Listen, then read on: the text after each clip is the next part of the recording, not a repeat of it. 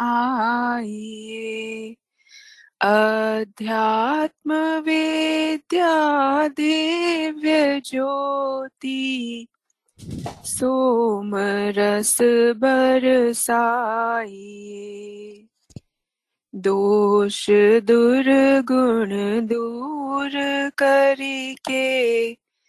शुद्ध हंस बनाइए भेद गम गति ज्ञान गर्जन शक्ति द्वार हटाइए। खुले द्वारा शब्द सागर, भक्त जन अनवाइए। जन सदा फल विश्व शिक्षक। शान आन बचाइए आज स्वागत नित्य गुरुवर। संत शुभागम आइए। बोलिए सदगुरुदेव भगवान की जय। Over to you Anand ji धन्यवाद नीतू जी। मंगलगान द्वारा हम समस्त विश्व की सुख शांति मंगल की कामना करते हैं। मंगलगान के लिए मैं फिर से नीतू जी से निवेदन करता हूँ। धन्यवाद। विश्व शांति नाम मंगल परम गुरु को ध्याइए। वर्ग द्वंद्व अशांति दूर कर भाव भेद मिटाइए। सार्वभौम समष्टि सत्ता ध्यात्म राज बनाइए। भेष भाषा भाव जग में ज्ञान पर दर्शाइए समृद्धि, सुख, शांति, धरातल स्वर्ग भूमि बनाइए। विश्व शिक्षक जन सदा फल। नीति स्वर अपनाइए। विश्व शांति नाम मंगल। परम गुरु को ध्याइए। बोलिए, सदगुरुदेव भगवान की जय। Over to you Anand ji. धन्यवाद नीतू जी। अब हम सत्संग के अगले चरण की तरफ़ बढ़ते हैं। हमारे प्रश्नों के उत्तर देने के लिए हमारे साथ अनुभवी साधिका श्रीमती अमरजीत कौर आंटी जी हैं। आंटी जी आपका स्वागत है। आ, हम अपने संसार के कार्यों को करते हुए सत्संग सॉरी संसार के कार्यों को करते हुए साधना आ, करने का प्रयत्न करते हैं लेकिन इस मार्ग में काफ़ी परेशानियाँ आती हैं। तो हमारे जो भी जिज्ञासाएँ हों, उनका समाधान करने के लिए सत्संग एक बहुत ही सहज साधन है, जिसमें अनुभवी साधक जिन्होंने उन्हीं परेशानियों को पहले फेस किया है तो उनसे हम डायरेक्ट उनसे अपने शंकाओं का समाधान करते हैं। तो इसी से संबंधित कुछ प्रश्न हैं जो आज हम आंटी जी से पूछेंगे और बाकी साधकों को भी अगर कुछ उससे जुड़े हुए प्रश्न हैं तो वे भी पूछ सकते हैं। तो आज का पहला प्रश्न है, क्या भौतिकता समर्थ है हमें सदैव सुखी रखने में?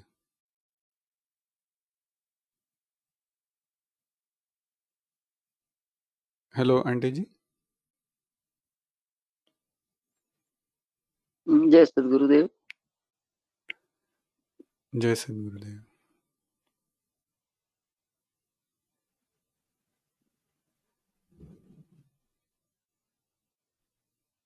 बार बार वंदन सदगुरुदेव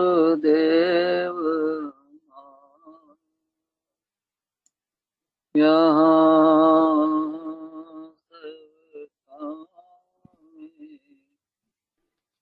महिमाय परम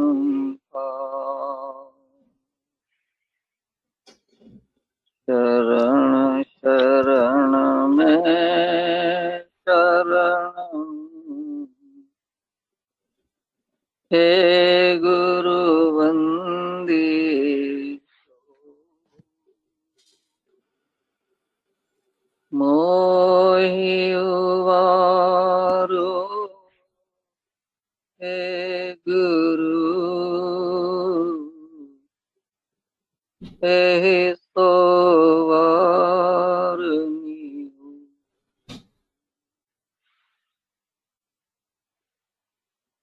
हमारे परमराज सतगुरुदेव भगवान के चरणों में कोटि कोटि प्रणाम है। सभी गुरु भाई बहनों को हमारा जय सदगुरुदेव जैसा कि आज का प्रश्न रखा गया है कि क्या भौतिकता हमें सदैव सुखी रखने में समर्थ है? या क्या हम भौतिकता से संसार में सदैव सुखी रह सकते हैं? देखिए, इतना तो हम लोग सभी जो सदगुरु भगवान के इस ज्ञान के मार्ग पर चल रहे हैं, इस बात का अनुभव कर ही रहे होंगे और सबसे पहले हम लोग को ये भी जान लेना चाहिए कि सुख हम समझ किसे रहे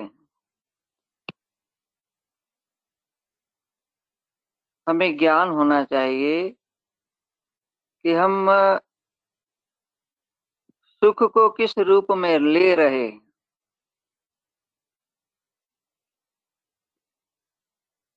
तो आज हम लोग देख रहे हैं। तो भौतिकवाद ही स्वभावी है, सबके ऊपर में, संसार में। ऐसा, ये समय ही ऐसा है। तो सब लोग इस भौतिकता में ही अपने जीवन को चला रहे हैं, दौड़ रहे हैं। सब कुछ चाहिए संसार का। काहे कि हम लोग सुखी रहना चाहते हैं। दुख कौन चाहता है? कोई दुख नहीं चाहता है। इस मनुष्य जन्म में आकर के तो इतना ज्ञान हो ही जाता है कि हम लोग सुखी रहें। सब प्रयास करते हैं कि शायद मेरा मतलब यही है कि ज्ञान हमें कैसा है? अज्ञानता में हम समझ रहे हैं कि शायद संसार के सुखों में ही हम सुखी हो जाएँगे। उसी का प्रयास दिन रात करते रहते हैं। जबकि हम लोग इतना ज्ञान भी है कि ये संसार जो है, ये प्रकृति जो है, ये जीवन जो है, वो स्थिर रहने वाला है ही नहीं है। यहाँ तो अपने जीवन में हम लोग देख ही रहे हैं कि क्षण क्षण में परिवर्तन हो रहा है। लेकिन, उस पर विचार नहीं करते हैं। इसीलिए अज्ञान में ही हम लोग इसमें प्रयास में लगे रहते हैं कि शायद बहुत जो गरीब है, समझ रहा कि बहुत जो धनी है, वो सुखी है। जिनके पास बहुत बड़ा ऊँचा महल है, वही सुखी है। जो झोपड़ी में रहते हैं, वो यही समझते हैं। बस ऐसे ही अज्ञानता में ही हम लोग अपने जीवन को बिता देते हैं। जबकि सुख जो है सुख जो शांति जो है जो स्थिर रहती है शाश्वत सुख जो है जिसको कहा गया है सदगुरुदेव ने बतलाया है कि सुख सुख सब कोई कहे सुख न जाना कोई। सभी सुख सुख करते हैं कि भाई मैं सुखी हो जाऊँ मेरा जीवन सुखी रहना चाहिए और, और मेरा अच्छा परिवार होना चाहिए उसी में सुखी हो जाऊँगा और सुख होते हैं ऐसी बात नहीं है। अच्छा परिवार है, वो भी सुख है।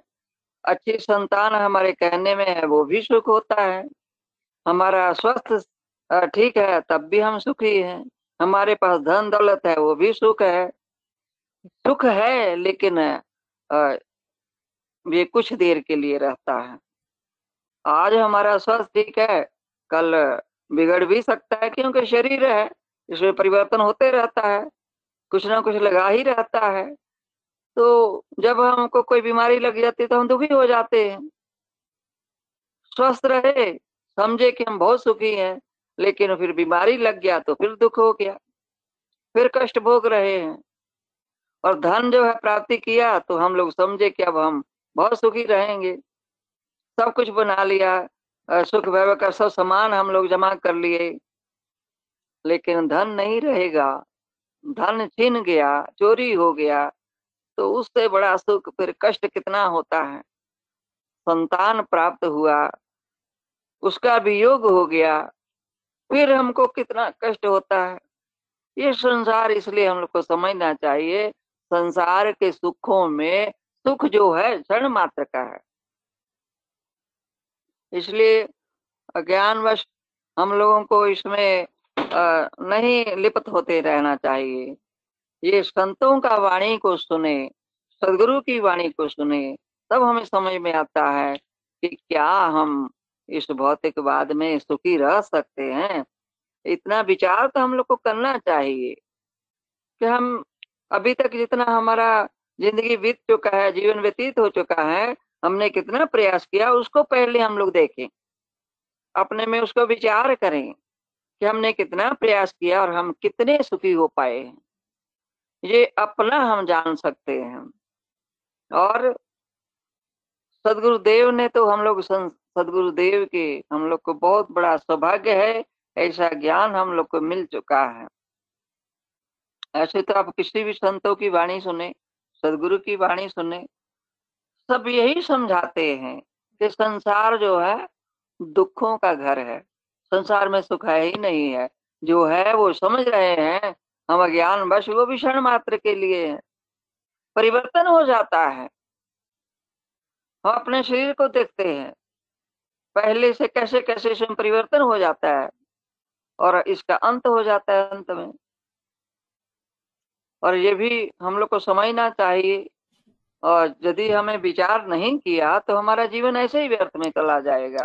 इस दौड़ में ही हम लोग लगे रह जाएँगे। और जो असली हम लोग का लक्ष्य होना चाहिए, जो सही सुख की प्राप्ति के लिए हम लोग का प्रयास होना चाहिए, वो हमसे छूटा रहता है। इसलिए सत्संग होता है। तो सत्संग से हमें ज्ञान होता है। ये सुख जो है, जो शाश्वत है, जो हमेशा रहने वाला है, स्थिर रहने वाला है, सत्य जिसको सुख कहा है, वो संसार में है ही नहीं है। वो तो ईश्वर के भजन में है। ईश्वर की प्राप्ति में है। तो सदगुरु ने कहा कि सुख सुख सब कोई कहे, सुख न जाना कोई। आत्म अंतर आत्मा, योग, वेदन, सुख हो तो सुख सुख तो हर कोई कहता है, किंतु सुख को सदगुरु विहीन कोई नहीं जानता। आत्मा और अंतरात्मा के संबंध से यौगिक सुख प्राप्त होता है। और यौगिक अर्थात योग संबंध सुख, वास्तविक सुख है, उसी को परमानंद कहते हैं। असली जो सुख है, आनंद है, वो परमानंद है। संसार में सुख तो है। कहते हैं कि दुख में यह संसार है, सुख हो जाते ज्ञान, सुख सागर तेरे पास है, सदगुरु शरण पिशान। और क्या कहते कि, सिंक बूंद सम जगत सुख। जगत का जो सुख है जो एक तीला में हम लोग बूंद को जैसे लग जाता है, वो उसी, उतना ही क्षण, उतना ही सुख है। कैसे सदगुरु देव ने समझाया है, समझे इस बात को, अंतर में देखें, और जब हम लोग अपने से इसको विचार कर सकते हैं, इसको अनुभव कर सकते हैं। कशा समुन्दर जान, सीख बूंद सम जगत सुख कछा समुंदर जान, परमानंद को किमी कहूँ, शक्य वचन नहीं ज्ञान। उस परमानंद का मैं कैसे बखान कहूँ? कैसे करूँ बखान उसका? कैसे मैं समझाऊं? कैसे मैं कहूँ कि वाणी में वो शक्ति ही नहीं है? इतना वो सुख है। ईश्वर प्राप्ति में, ईश्वर के मार्ग में चलने में, ईश्वर के भजन में और जब हम लोग चलने लगते हैं तो हम लोग अपने में अनुभव करने लगते हैं। तो जब प्राप्ति हो जाता है, उसका सुख का तो वर्णन ही नहीं किया जा सकता है। वो अनुभव की बात है। तो सदगुरुदेव ने कहा कि तीर्ण के बुंद के समान, तृण के बुंद के समान। तृण किसको कहते हैं? एक छोटा सा तिला। उसमें जो बूंद लग गया उसी के समान संसार का सुख है। इसको हम लोग को एकदम से अपने अंतर में विचार करके देखना चाहिए। और शब्द आनंद का सागर है। शब्द किसको कहा? है ईश्वर के। वो शब्द स्वरूप है, आनंद स्वरूप है, जिसको हम लोग परमानंद कहते हैं। तो वो जो है, वो आनंद का तो समुद्र ही भरा हुआ है। इतना अधिक आनंद है, भोक्ता पही भूल। अब क्या पूछो मधु कशा जो सब सुख का मूल। स्वामी जी महाराज ने अपने सर्वेद के अंदर हम लोग को सब तरह से समझा दिया। और उस सदगुरुदेव ने कहा कि परम सुख का वर्णन कैसे करूँ? उसके वर्णन के लिए तो वाणी में शक्ति नहीं है। वाणी तो वहाँ पर रहते ही नहीं है। सब मूक हो जाते हैं जब उस सुख का जो, जिसको अनुभव हो जाता है। तो सदगुरुदेव ने कहा है कि जाके, जा में सुख तुम जानते, सो है दुख का रूप। सत्य सुख सुख जाना नहीं, ताते पर भव को। एक एक शब्द विश्व गुरुदेव की वाणी में इतना ज्ञान है कि हम लोग यदि एक ही दोहा को लेकर के चले तो अपना जीवन को हमारा परिवर्तन हो जाएगा, एकदम। क्या कहा है कि जा में सुख तुम जानते हम क्या संसार में ये सुखों को ही सुख जान रहे हैं? वो तो दुख का रूप है। वही बात हुआ, जब हमें प्राप्त हुआ तो सुख हुआ, जब वियोग हो गया तो दुख हो गया। कष्ट होता है। तो इसमें हम लोग अज्ञान व जिस पदार्थ को भोग में तुझे सुख प्राप्त होता है, या जिसे तुम सुख समझ रहे हो, वह दुख का रूप है।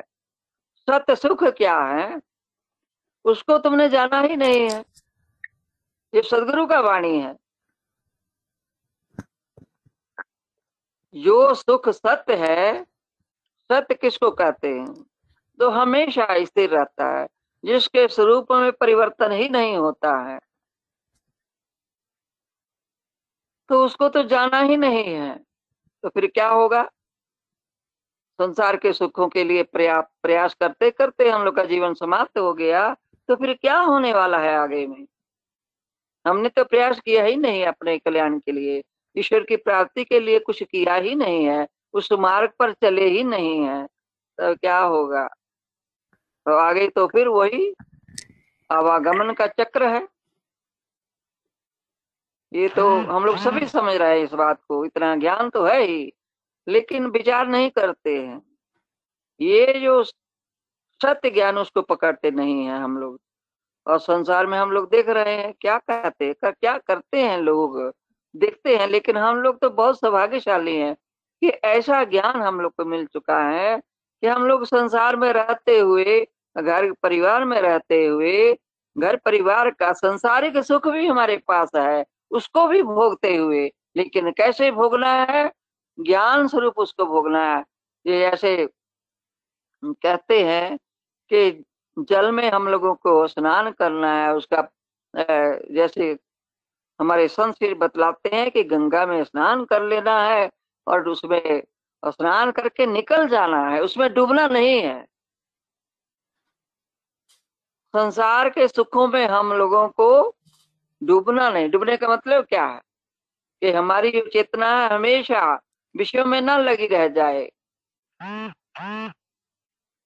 तो इसीलिए हम लोग को ये ऐसा मार्ग मिल चुका है, सदगुरुदेव का ज्ञान मिल चुका है। इस बात का हम लोग भेद को समझ सकते हैं। जब हम लोग साधन अभ्यास करते हैं, सदगुरु की सेवा सत्संग साधना करते हैं तो वो जो शांति जो आनंद हमें प्राप्त होता है। वो संसारी कितने भी कार्य कर लें, आप कितने सुखों के जो भी कर रहे हैं, विषयों को भोग लें, वो सुख क्षण मात्र के लिए आपको प्राप्त होता है और फिर हम लोग ऐसे ही ऐसे हो जाते हैं। लेकिन वो जो हम लोगों को सत्संग, सेवा से जो आनंद प्राप्त होता है, सुख प्राप्त होता है साधना से, इस मार्ग पर चलने से तो वो सुख तो हमारा अपना हो जाता है, हमारे पास रहता है, उसमें परिवर्तन नहीं होता है। धीरे धीरे हम लोग आगे इस मार्ग पर बढ़ते जाते हैं तो और हम लोगों को इसका स्वरूप जो सुख का स्वरूप जो समझ में आने लगता है, वही अंतर है। जय सदगुरुदेव और न कहते हुए, यही पर मैं अपनी वाणी को विराम देती हूँ। और मेरा यही इच्छा रहता है कि हमारे गुरु भाई बहन और भी जो अपने विचारों को रखें। जय सदगुरुदेव ओवर टू आनंद जी। बहुत बहुत धन्यवाद आंटी जी, आपने इस प्रश्न का बहुत ही विस्तार से समाधान किया है। अगर कोई और इस संबंध में अपने विचार रखना चाहे तो कृपया वे आगे आए।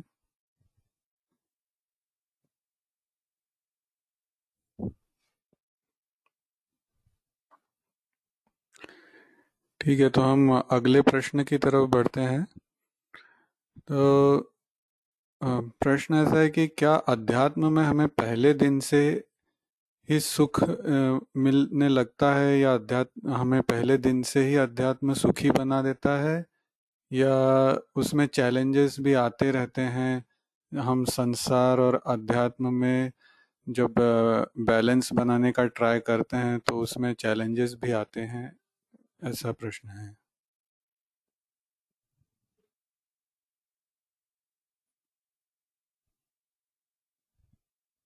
जी एक बार बोलिएगा आनंद जी।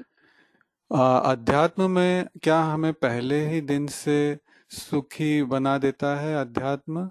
या हमें चैलेंजेस आते रहते हैं यानी कभी हमें बहुत अच्छा लगता है कभी हमें कंफ्यूजन होता है यानी ऐसे स्थिति होती रहती है या अध्यात्म हमें पहले ही दिन से सुखी बना देता है?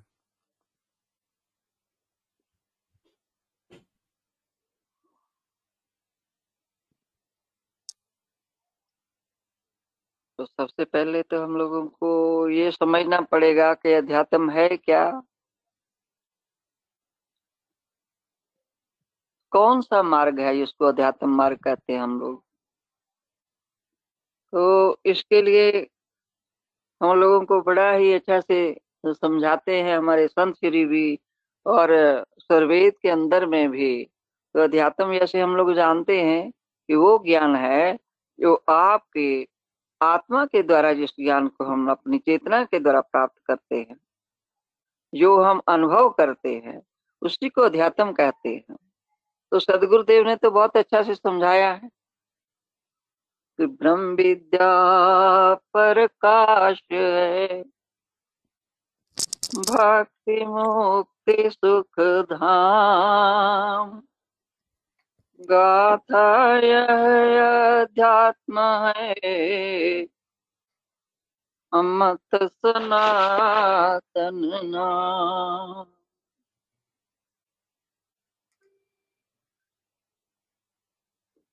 ये सर्वेद का ब्रह्म विद्या के बारे में सदगुरुदेव ने जो एक पूरा अध्याय लिखा हुआ है, वही अध्यात्म ज्ञान है, ब्रह्म ज्ञान ही। ईश्वरीय ज्ञान को ही हम लोग अध्यात्म ज्ञान कहते हैं। ईश्वर के प्राप्ति का मार्ग जो है, वो ही अध्यात्म मार्ग है। तो ये इस बात को हम लोग समझें कि हम उपदेश ले लिए उस मार्ग पर चलने लगे। तो ऐसा तो होता नहीं है कि एक ही दिन में सब हमें ज्ञान प्राप्त हो जाता है, एक ही दिन में हम लोग इसको अनुभव करने लगते हैं। जब कुछ समय के, समझिए, थोड़ा देर थोड़ा दिन के लिए हम लोग साधन अभ्यास कर लिए तो ऐसी बात है नहीं इस बात को तो हम लोग को ज्ञान होगा ही। संसारिक कार्य करने के लिए हम लोग प्रयास करते हैं, उसमें भी समय लगता है, उसका भी जो हमें फल मिलता है तो उसमें समय लगता है, सब चीज़ का एक समय होता है। तो ये तो ईश्वरीय ज्ञान है। संसारिक विद्या प्राप्त करने के लिए हम लोग कितना प्रयास करते हैं।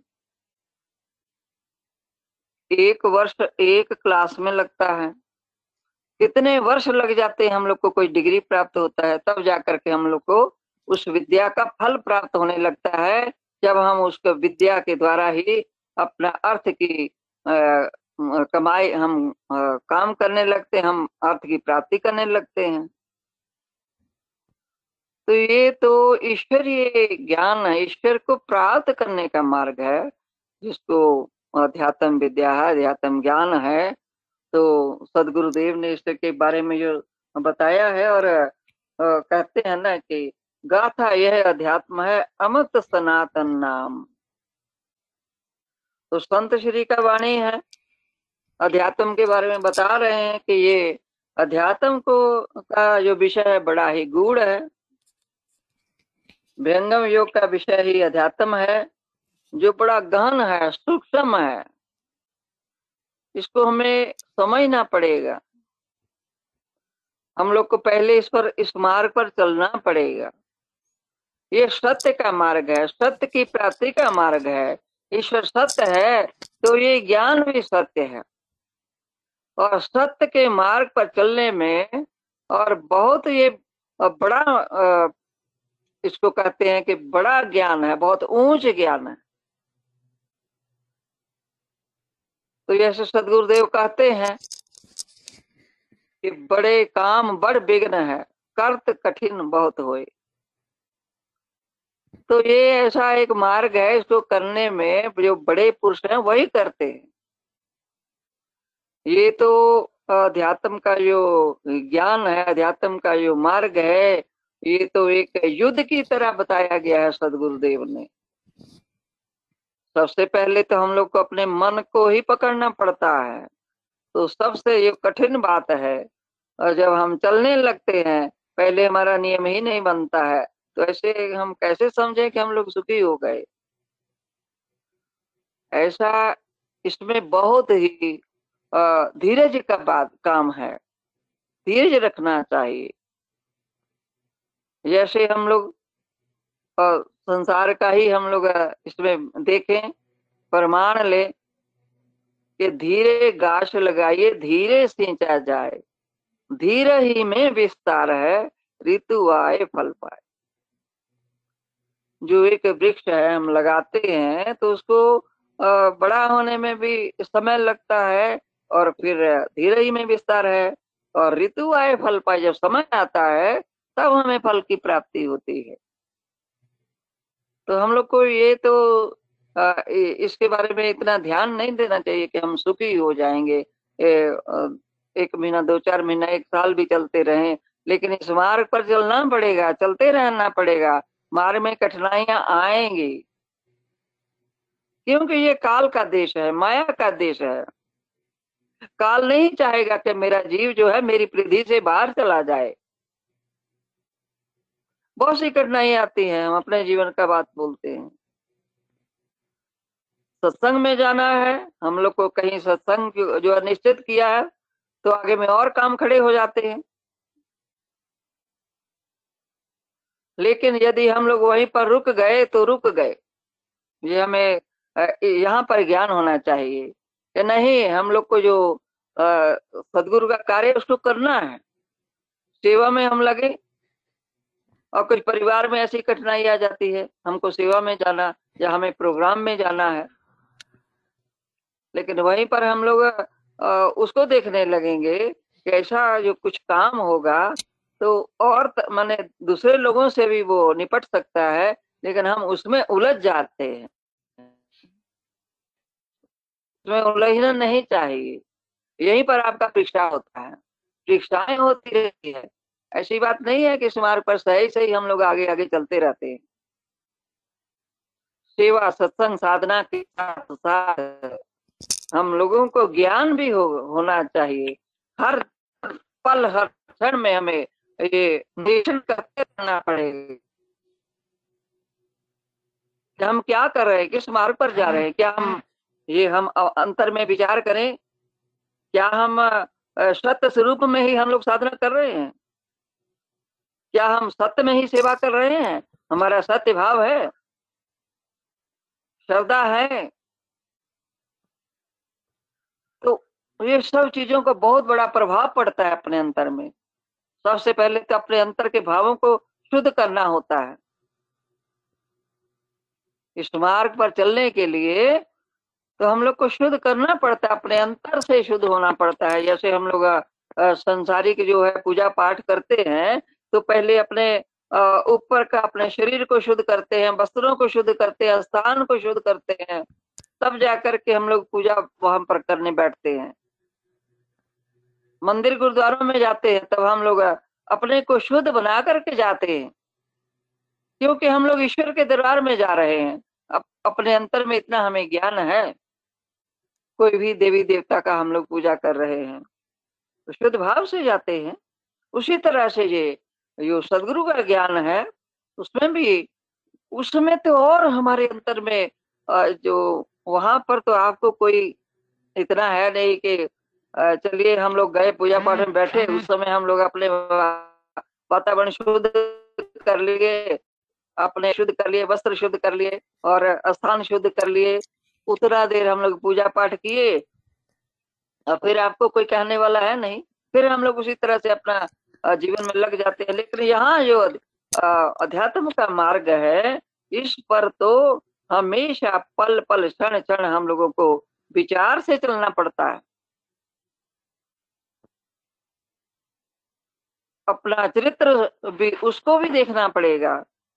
तो अपने अंतर में जो दोष दुर्गुण है, उनको हटाने का प्रयास करना है। सदगुरुदेव से प्रार्थना करते रहना है। साथ साथ में जो हमारा नियम है उसको करते रहना होगा। तो धीरे धीरे सदगुरु का जो, जब हम लोग कृपा प्राप्त करने के उनका कृपा तो बसता ही रहता है। कमी तो हमारे में है। हमारे, हमारा पात्र शुद्ध नहीं है। तो उसमें कैसे कृपा जो है हमारे अंतर में आ सकता है?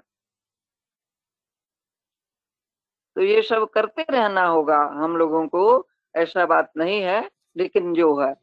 ये बताऊँ कि जब आप सेवा सत्संग साधना करते हैं तो आपके अंतर में वही बात हो जाती है कि जैसे अभी पहले भी मैंने कहा है, आपके अंतर में जो सुख, शांति, आनंद आपको अनुभव होता है, इस बात को आप देखें, संसारी कोई वस्तु की प्राप्ति हो जाए, उतना हमें वो आनंद नहीं आता है।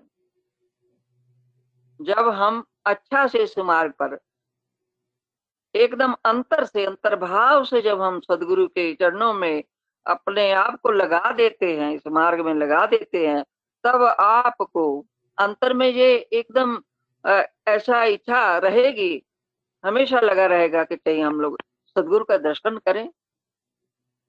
सदगुरु के प्रोग्राम में जाए, उनका अमृत वाणी को सुने तो वो जो आनंद है, जो वो आप खुद अपने में फील कर सकते हैं, अनुभव कर सकते हैं।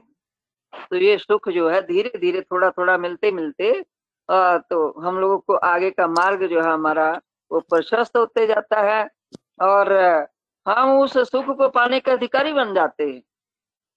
जो पूर्ण सुख है पूर्ण सुख क्या है? जब ईश्वर की प्राप्ति का मार्ग है जब धीरे धीरे हम लोग आगे बढ़ते जाते हैं हम प्रथम में आगे का जो अनुभव होने लगता है तब सदगुरु की कृपा होने लगता है तब हमें वो सुख है जो प्राप्त होने लगता है। लेकिन ये बात है नहीं, और ये हमेशा हमें मिलता रहता है। उसमें भी बहुत बाधाएँ आ जाती हैं। सत्य का मार्ग है। ये तलवार की धार पर चलने के बराबर है। तो इसको हम लोग को समझना होगा। अपने को धीरे धीरे उसके योग बनाना होगा। तो चलते चलते कृपा से सदगुरु की कृपा को प्राप्त करते हैं। तो धीरे धीरे हम लोग इस मार्ग पर चलते रहते हैं। और हमारे साथ में जन्मों जन्मों के संस्कार लगे रहते हैं। तो सदगुरु का भक्ति करने से, इस मार्ग पर चलने से धीरे धीरे हमारे बुरे संस्कार जो है, वो नष्ट होते रहते हैं। और एक समय से समय से, समय ऋतु आए, फल पाए। समय लगता है बात को। संसारिक कार्यों में भी समय लगता है तो ये तो हम लोग समझें कि ये ये तो बहुत बड़ा कार्य है, ईश्वर का प्राप्ति कर लेना। सदगुरुदेव ने बतलाया है कि एक जन्म, दो जन्म भी साधन व्यास करते लग जाएगा। तो जो सुख है, वो हमें सुख, शांति जो है, वो साथ साथ में अनुभव होने लगती है। लेकिन पूर्ण सुख में को पाने के लिए हम लोगों को समय और लगेगा और प्रयास करना पड़ेगा पुरुषार्थ करना पड़ेगा। पुरुषार्थ क्या है? हम लोग बस करते रहे जो हम लोग को सदगुरुदेव का आज्ञा है उसका पालन करते रहे। नियम से हम लोग अपना उस मार्ग पर चलते रहे। तो इसकी ओर ज़्यादा हम लोग सोचने लगेंगे तो आ, बहुत उलझन में पड़ जाएँगे। सोचना नहीं है जो आदेश का उसका पालन करना है। ये ज्ञान होना चाहिए हमारे अंतर में। शुद्ध भावना होना चाहिए। श्रद्धा होना चाहिए, विश्वास होना चाहिए, प्रेम होना चाहिए। ये सब गुण अपने में धारण करने चाहिए। तब हम अधिकारी बनते हैं, ब्रह्म ज्ञान के, अध्यात्म ज्ञान के, ब्रह्म विद्या के। तो हम लोग देख सकते हैं, अपना इतिहास देख सकते हैं कि कैसे लोग संत पद को प्राप्त किए हैं। कैसे महर्षि के पद के प्राप्त किए हैं। ऐसे ही तो बैठे बैठे नहीं हो जाता है। तो उनके सामने भी कठिनाइयाँ आती हैं। तो इस बात को हम लोग समझ लें कि कुछ भी आ, हमारे सामने में ऐसा कुछ बाधाएँ आए तो उसमें घबराना नहीं है चलते रहना है। वो धीरे धीरे अपने ही सदगुरु के पास से हट जाती हैं। और काल का देश है जो सामने में वो आपको बाधाएँ उत्पन्न करेगा। लेकिन सदगुरु का कृपा से वो भी शांत हो जाते हैं। धीरे धीरे होता है, लेकिन ऐसी बात नहीं है कि ये कोई जादू की छड़ी है और घुमाएँगे तो सब आपका एकदम आप ऊपर पहुँच जाएँगे, ऐसी बात है नहीं। पुरुषार्थ हमारा है और कृपा सदगुरुदेव का है, ज्ञान उनका है, करना हमको है, मार्ग बता दिए हैं, चलना हमको है, चलना पड़ेगा। सब हम अपने लक्ष्य को प्राप्त कर सकते हैं। और अपने स्थान पर वो लक्ष्य की चोटी पर पहुँच सकते हैं। जय सदगुरुदेव। बहुत बहुत धन्यवाद, आंटी जी। किसी और को इस संबंध में कोई प्रश्न हो तो वे पूछ सकते हैं।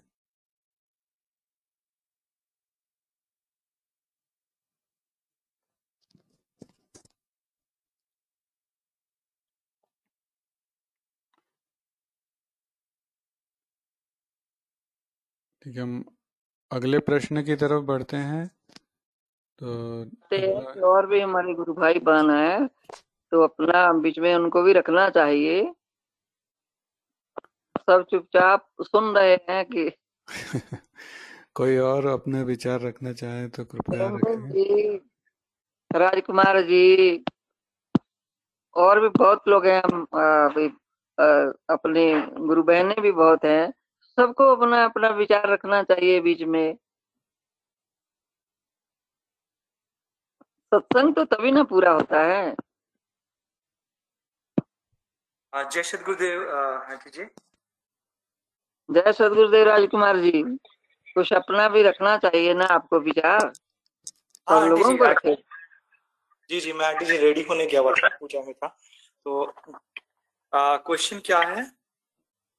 ये अध्यात्म क्या हमें पहले ही दिन से सुखी बना देता है या इस मार्ग में कठिनाइयाँ आती हैं चैलेंजेस आते हैं?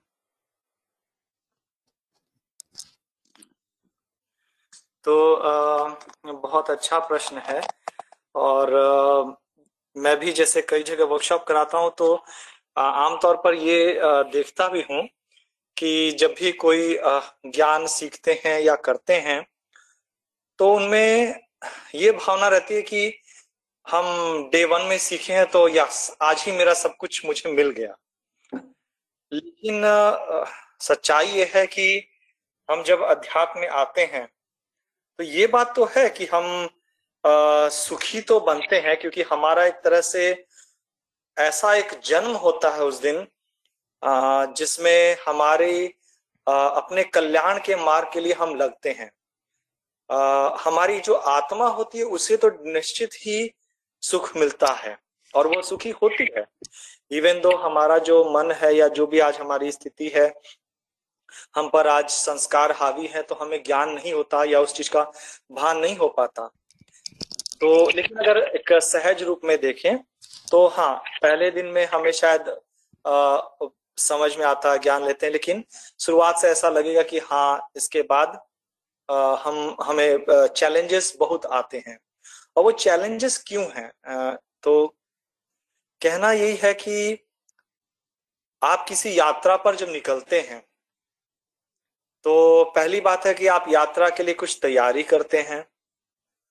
और यात्रा पर जब निकलते हैं तो बहुत सारी चीज़ें तो आपको ज्ञान नहीं है। आप अपने एज्यूमसन से कुछ तैयारी करके चलते हैं। और यात्रा जब करते हैं तो जगह जगह पे तरह तरह की कठिनाइयाँ, बाधाएँ भी आती हैं।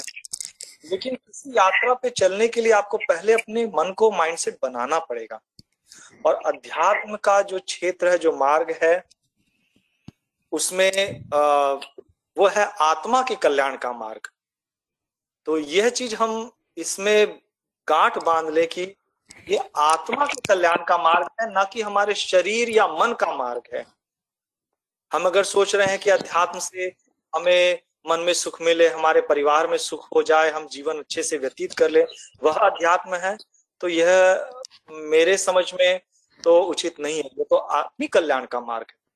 और आत्मा की कल्याण में जो बाधाएँ हैं, वह हमारे लिए कठिनाई, उनके लिए हमें चैलेंजेस आते हैं। कि उन चैलेंजेस को हमें, उन चैलेंजेस से हमें ऊपर उठना होता है। तो चैलेंजेस क्या है? चैलेंजेस यही है कि हमारा जो आज जैसे एक सिंपल एग्ज़ाम्पल लेता हूँ कि आपको किसी रेस्टोरेंट में खाना अच्छा लगता है। तो जब भी आपके पास, घर में आप खाना नहीं बनाना है, आपके पास ऑप्शन आएँगे तो आप क्या करोगे? आप उसी रेस्टोरेंट के लिए सोचोगे अच्छा वहाँ से खाना आता है अच्छा टेस्टी खाना आता है। तो आपका, हमारा जो मन है, वह हमें याद दिला देता है कि ये चीज़ में आपको अच्छा लगा था। या वहाँ आपको अच्छा लगा था? जैसे अब हमारे कुछ मित्र हैं जो मुझे अच्छी बात कहेंगे तो मुझे अच्छा लगेगा उनके साथ में रहना, उनसे बात करने में। हमने सब गुड गुड बात कर रहे हैं। और अगर ऐसा ही कोई मित्र बन जाए जो हमें हर समय एकदम बुरा बोल दे, हमें झाड़ दे, डांट दे, कुछ भी कहते रहे, हमारा मन उसके प्रति सोचेगा भी नहीं कि अच्छा उसके पास जाए, वो तो अच्छा नहीं तो जितनी भी चीज़ें हैं, चैलेंजेस अध्यात्म में यही आती है कि जब हम आत्मिक कल्याण के मार्ग में मूव करते हैं। तो हमें संसार की चीज़ों को अपने अंदर से छोड़ना होता है। चैलेंजेस वही। आपको, आपके लिए चैलेंज है। जब हम आत्मा के लिए जाएँगे तो हमारे लिए चैलेंज है कि मुझे किसी भी चीज़ में आसक्ति न बन पाए। मुझे मन को किसी भी क्षण छोड़ना नहीं है खुला इस संसार में कि वह किसी चीज़ में आसक्ति बना ले। हर मोमेंट, हर क्षण, हर श्वास श्वास में आपको ये प्रयास रहना होगा। आज सरकार भी वही कह रहे थे कि हमें हर क्षण जो सजग रहते हैं, जो आध्यात्मिक पिपासु हैं वह सजग रहते हैं और हर क्षण उस चीज़ को ध्यान रखते हैं, इसके लिए अपने आपको तैयार रखते हैं कि मेरा मन कहीं फिर चीज़ों में न फंसे। तो जो चैलेंजेस है, वो यही चैलेंजेस है। और इन चैलेंजेस को करने में बड़ा दुख लगता है। बहुत कष्ट होता है। अच्छा मुझे ये छोड़ देना पड़ेगा। अगर हमें ऐसे तो सहज में बात जब सत्संग सुनेंगे तो हो सकता लगे कि, अरे, ये तो हाँ आराम से छोड़ सकते हैं। मतलब जब वैराग की बात आएगी तो क्षणिक ले लेगा वैराग। हाँ मैं ये भी छोड़ सकता हूँ, वो भी छोड़ सकता हूँ। लेकिन जब वाकई में आपके समक्ष ऑप्शन खड़ा होगा, तब मन वहाँ पे आपको दुर्बल बना देगा। एकदम दुर्बल बना देगा, आप एकदम कुछ करने ही नहीं देगा, ऐसे बना देगा कि अरे, ये मुझे नहीं मिला तो भाई मेरे पास तो कुछ किया ही नहीं मैंने। वह ऐसी स्थिति भी प्रकट कर देता है।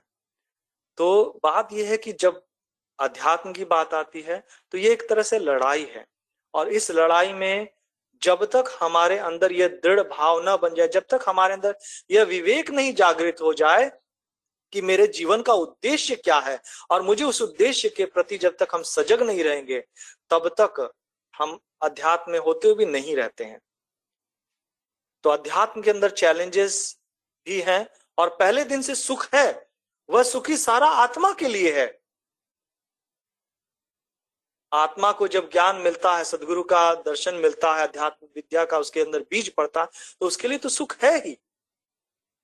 पर अभी हमारे ऊपर जितनी हमने जो परत बना रखी है संसार के भोगों की इच्छा की, राग, द्वेष ईर्षा सुख, दुख, सबका हमने जो अपने अंदर से जो इच्छा से बाँध बाँध के हम गठड़ी बना के रखे हैं, हो सकता है उसके दबाव में उसके प्रभाव में हमें अभी न समझ में आ रहा हो।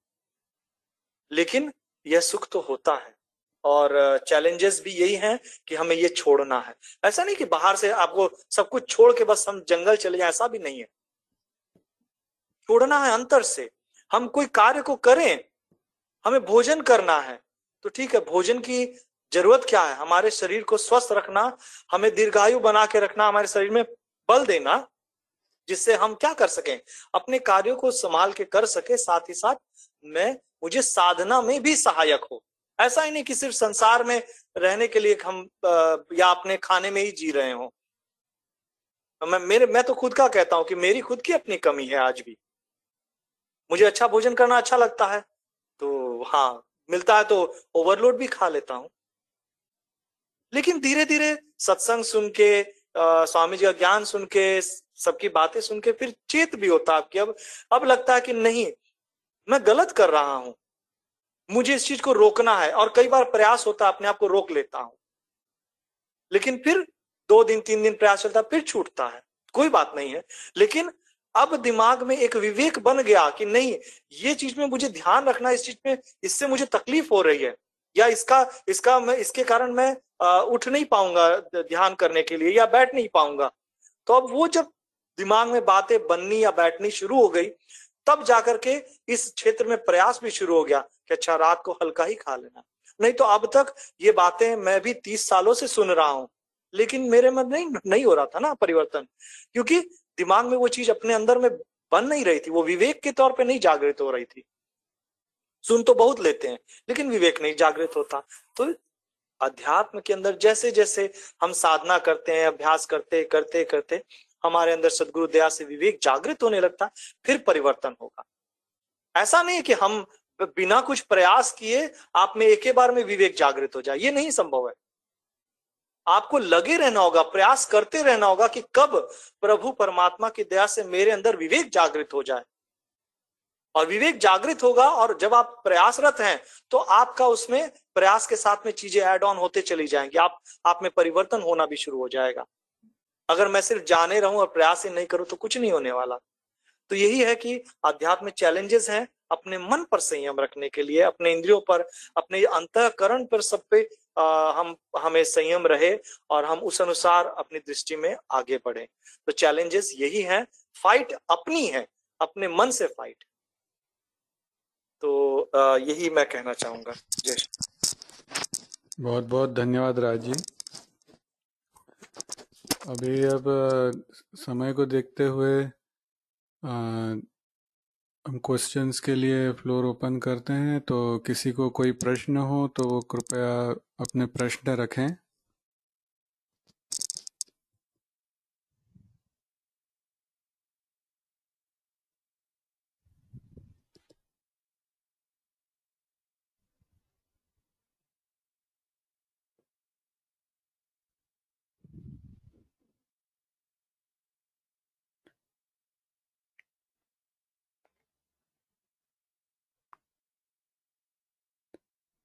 अगर किसी के पास कोई प्रश्न नहीं हो तो फिर हम कार्यक्रम को समापन की ओर ले चलते हैं।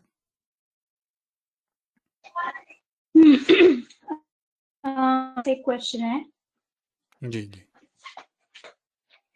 जय सदगुरुदेव। सभी को क्वेश्चन एंड आंसर की सीरीज़ में लास्ट क्वेश्चन है कि आ, हम अपने हम अपने आ, मन को अध्यात्म अध्यात्म की जर्नी में कैसे फेवरेबल रखते हैं। जहाँ तक कि रा, राज ने समझाया कि हमें प्रार्थना करनी है कि हमें सदगुरु का सत्संग से और सेवा से हमारे में विवेक जागरण हो। वो मुझे समझ आता है। लेकिन क्वेश्चन है अपने माइंड को फेवरेबल स्पिरिचुअलिटी के लिए कैसे रखें? तो उसमें ये भी सम, समझ आया है जैसे आंटी ने समझाया है कि हमेशा अपने आ, मन को आ, रोकना है या मन की प्रगति के लिए आ, उन सब चीज़ों में अपने आप को समझाना है कि मन यहाँ ना जाए या जैसे तल तलवार की धार पे चलना है वो हमें करना है। लेकिन क्वेश्चन ये है कि मन को फेवरेबल कैसे रखें? अध्यात्म की जर्नी में तो वो जो समझाया है आंटी जी ने और राज जी ने तो वो ही उसका आंसर है या आ, मुझमें मुझे थोड़ा सा यहाँ पे आ, शायद पूरी तरह समझ नहीं आया है।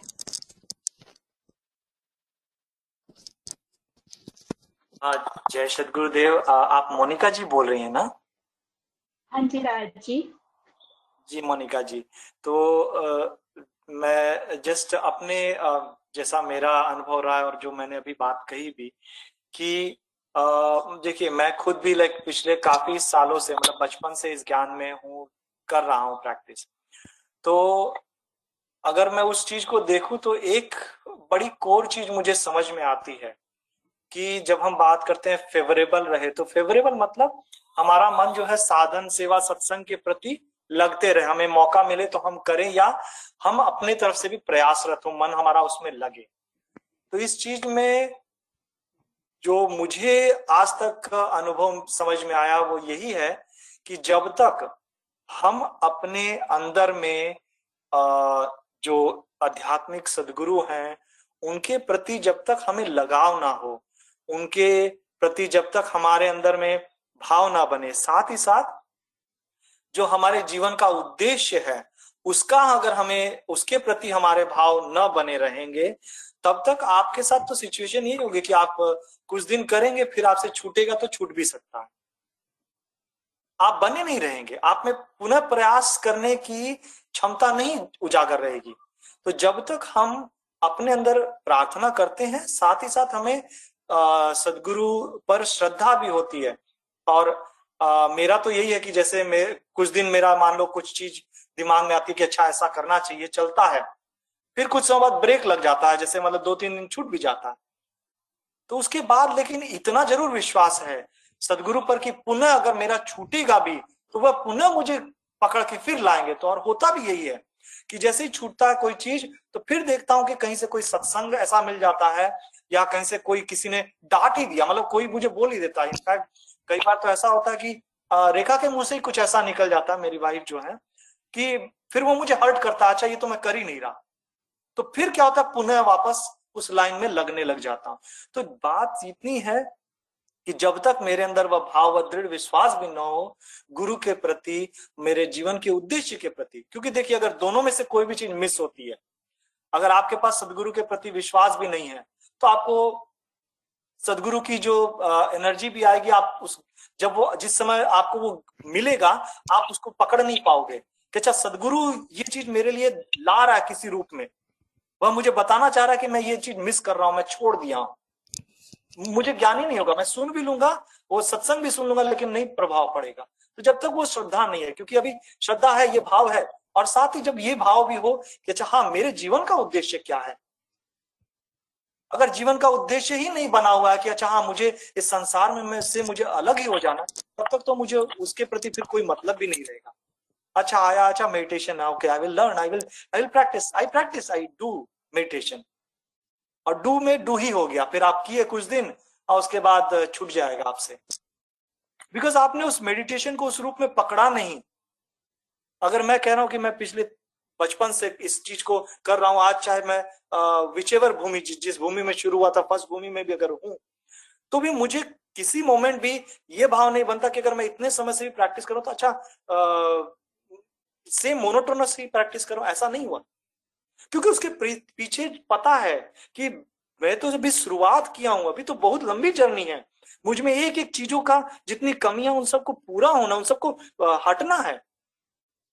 तो वह वह जो चीज़ है ये जब दोनों चीज़ मुझे यही लगता है कि दोनों चीज़ जब आपके साथ रहती है तब आप इन इन चीज़ों के प्रति फिर सेवा साधना सत्संग में इन्वॉल्व होने लगते हो और आपको फिर अच्छा लगता है। जब तक आपका किसी सिंपल बात अगर कोई आप आ, जैसे पेरेंट्स होते हैं अगर पेरेंट्स बच्चे को बहुत प्यार से रखते हैं तो बच्चे के अंदर भाव इसीलिए रहता है ना अपने पेरेंट्स के प्रति। अगर वो डे वन से हर मोमेंट उसको स्कोल्ड करने लगे तो बच्चा रहेगा ही नहीं। तो वही बात है कि बच्चे का मन क्यों लगता है?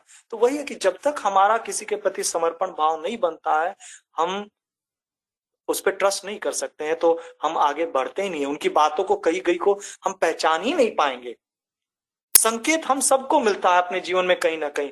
लेकिन जब ये दोनों चीज़ें ही मिस होती हैं ना तो हमें अपने जीवन के उद्देश्य का ज्ञान है और ना ही हमें सदगुरु के का ज्ञान है तो हम उस चीज़ को मिलने से भी हम छूट जाते हैं। तो मेरी समझ में तो यही आ, है। और बाकी आंटी जी हैं और भी लोग हैं। अगर वे कुछ ऐड करना चाहे तो प्लीज़ ज़रूर ऐड करें।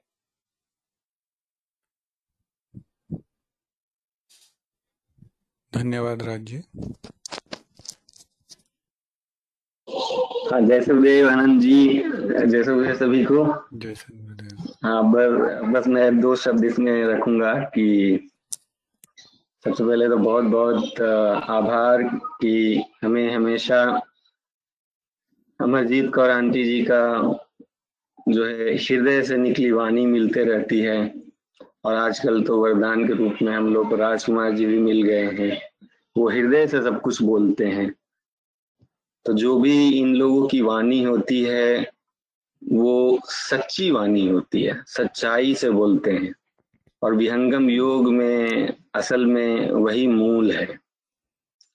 तो जब हम मूल से जुड़े रहते हैं ना, जब हमारा मूल यानी ज्ञान अगर आत्मा साक्षी हो जाए, अगर वो एक बार ठान ले कि नहीं, मुझे जैसा राज्य ने कहा कि ये लक्ष्य है, जीवन का लक्ष्य है, इसके लिए मुझे प्रयास करना है। तो जैसा संत प्रवर जी कहे हैं कि सचेत रह के जीवन जीने की आवश्यकता होती है। अगर हम मन को हमेशा निरीक्षण में रखते हैं कि मेरा मन में क्या हो रहा है और उसको एक विवेक दृष्टि से उसका नाप जोक करते रहते कि अभी मेरी मन की स्थिति क्या हो रही है? अगर ये सचेत भाव में अगर हम रहते हैं तो इसके पहले कि मन पलट जाए, हमें उसका उपाय कर लेना होगा। क्योंकि जैसा अमरजीत करांटी जी ने कितने अच्छे शब्दों में बताया कि अध्यात्म की यात्रा एक युद्ध है युद्ध है ये।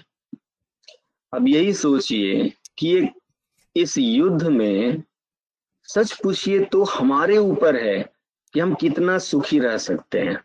हमारे ऊपर है। एक उदाहरण से अगर समझा जाए तो सुख आदमी को ग्रहण करने में भी होता है और सुख आदमी को त्याग करने में भी होता है। ये निर्भर करता है उस व्यक्ति के प्रवृत्ति के ऊपर। अगर उसने प्रवृत्ति बना लिया है भोगों के पीछे भागने का तो उसको वो ग्रहण करने के पीछे वो लगा रहेगा, उसको उसी में सुख मिलेगा। और अगर हमने प्रवृत्ति संत का बना लिया, संत प्रवृत्ति बना लिया, जिसमें हम संसार से ऊपर उठने के प्रयास में ईमानदारी से लग गए हैं। तो हमें सुख इस बात से होगा कि चलो, मैं तेल मसाले वाले भोजन से धीरे धीरे धीरे धीरे, देखो, छोड़ते छोड़ते मैं सादा भोजन ग्रहण करने लग गया। आह, कितना सुख है। मैं सादा भोजन अब ग्रहण कर पा रहा हूँ। पहले वही सादा भोजन जो भोगी है, वो भोग की प्रवृत्ति में है, उसको अगर देंगे तो उसको दुख लगेगा। लेकिन वही सादा भोजन जो आध्यात्मिक प्रवृत्ति में सुदृढ़ होना चाह रहा है, उसको दिया जाए। तो वो प्रयासरत है कि मुझे ये भोजन ग्रहण तो करना है क्योंकि अच्छा है। और वो प्रवृत्ति अगर सुदृढ़ रह जाती है तो धीरे धीरे वही भोजन ग्रहण करने में एक जीत का महसूस होता है। एक भीतर का सुख महसूस होने लगता है। ग्रहण करने में हम बाहर से सुख को ग्रहण करने का प्रयास कर रहे हैं और त्याग में और अपनी संत प्रवृत्ति में भीतर से एक सुख की अनुभूति आने लगती है। यानी आध्यात्मिक अगर मन को बना के रखना है तो हमें अपने प्रवृत्ति को बदलने का ही प्रयास करना होगा। बिना हम प्रवृत्ति को बदले आध्यात्मिक जगत में सुख पूर्वक हम चल नहीं पाते हैं। समस्याएँ भौतिक आती है। समस्याएँ भौतिक आएगी भी और उससे कष्ट, मानसिक और भौतिक कष्ट होता भी है। लेकिन उसी वक्त अगर ज्ञान के दृष्टि से हम फिर उस चीज़ को देखते हैं तो हमें लगता है कि नहीं नहीं, ये तो संसार में मैंने जन्म लिया है तो जन्म के साथ तो संसार का दुख को मैंने खुद ही न्योता दिया हुआ है। जब ये एक ज्ञान की दृष्टि आ जाती है तो वही दुख हल्का लगने लगता है। तो कष्ट तो रहता है, लेकिन वो कष्ट कितना हमें छुएगा, ये इसी बात में निर्भर करता है कि हमने अपनी प्रवृत्ति कैसी बना के रखी है। तो ये दोनों चीज़ें एकदम एक ही बात में निर्भर करती है, आध्यात्मिक बना के रखना, आध्यात्मिक बन के रखना बन के रहना और सुखी रहना, ये दोनों हमारे खुद के आत्मनिरीक्षण, मानसिक निरीक्षण पर ही निर्भर करता है।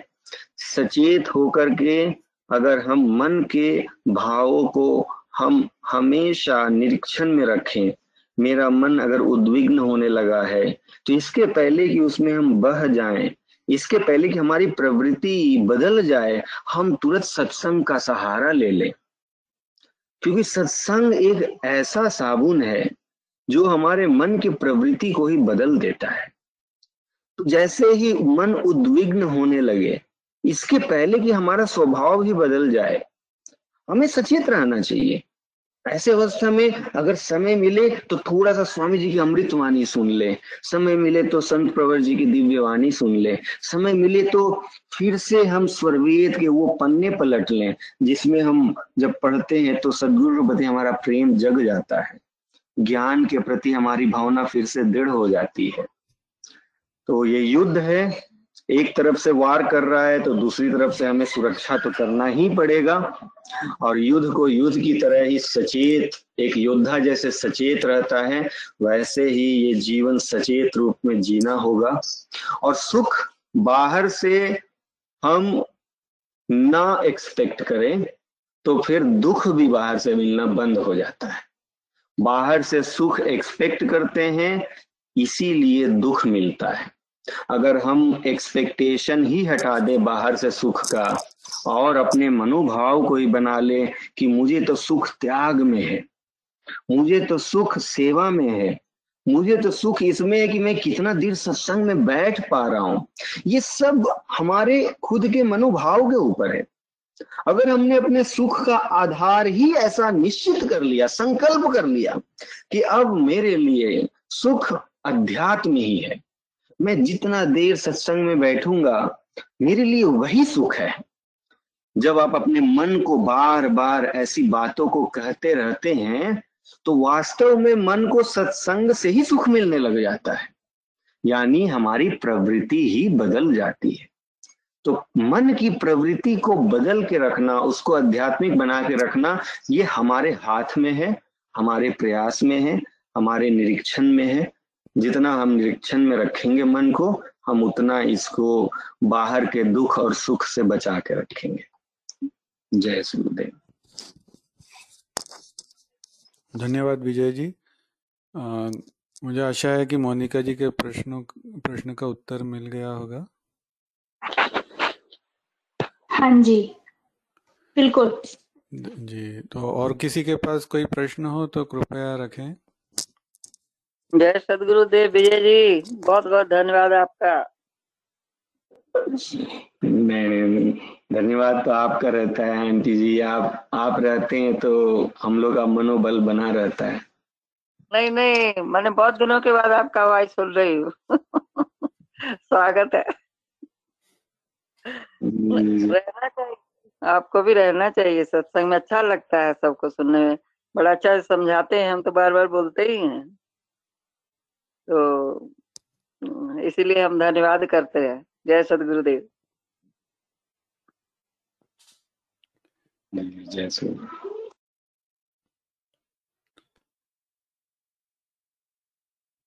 तो यदि और कोई प्रश्न न हो तो हम कार्यक्रम को समापन की ओर ले चलते हैं। अ, गुरु वंदना द्वारा हम सदगुरु के प्रति समर्पण व्यक्त करते हैं एवं सदगुरु कृपा के लिए प्रार्थना करते हैं। कुमारी सानिका से निवेदन है कि वे गुरु वंदना प्रस्तुत करें। धन्यवाद। थैंक यू अंकल गुरु वंदना प्रभु कल्प संत समाज उत्तम सर्वधर्म आचार्य है जिमि नद्य आश्रित सिंधु के है विश्व पथमय कार्य है प्रभु सत्य संत समाज तेरा आप रक्षा कीजिए। जन सदा फल ज्ञान भक्ति वृद्धि दिन दिन कीजिए। बोलिए, सतगुरुदेव भगवान की जय। बैक टू होस्ट धन्यवाद, सानिका। आरती के द्वारा हम सदगुरु की महिमा गाते हुए सदगुरु सत्ता से जुड़ने का प्रयत्न करते हैं। अ, सभी से निवेदन है कि वे अपने स्थान पर खड़े हो जाएँ। कुमारी ऐश्वर्या आरती गाएँ। धन्यवाद। थैंक यू गुरु गुरुमूर्ति गति चंद्रमार सेवक नयन चकोर। पलक पलक निरखत रहे गुरुमूर्त की ओर। श्वेत श्वेतमय श्वेत है, श्वेत श्वेतमय श्वेत। तीन पाद अमृत भरा, श्वेत महानद श्वेत। अष्ट चक्र सब शून्य पर, धरा धरा के पार। तहाँ सदा फल घर किया, भूली पड़ा संसार। धन्यवाद, ऐश्वर्या। शांति पाठ द्वारा हम सदगुरु से पूरे विश्व की शांति के लिए प्रार्थना करते हैं। ऐश्वर्या से फिर से निवेदन है कि वे शांति पाठ गाएँ।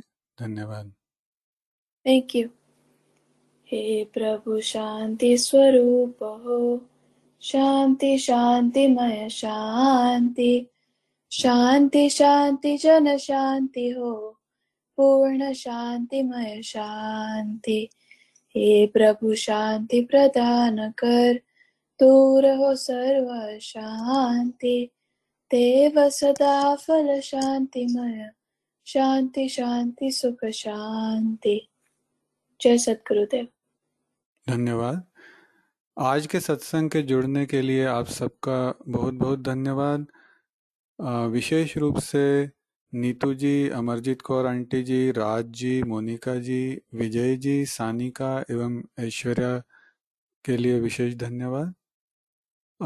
आशा है आज के सत्संग से आपके प्रश्नों का समाधान हुआ होगा एवं आप इसको अपने जीवन में उतारने का प्रयत्न करेंगे। सदगुरु के चरणों में प्रार्थना है कि आपका दिन मंगलमय एवं सुखमय हो। जय सदगुरुदेव। धन्यवाद।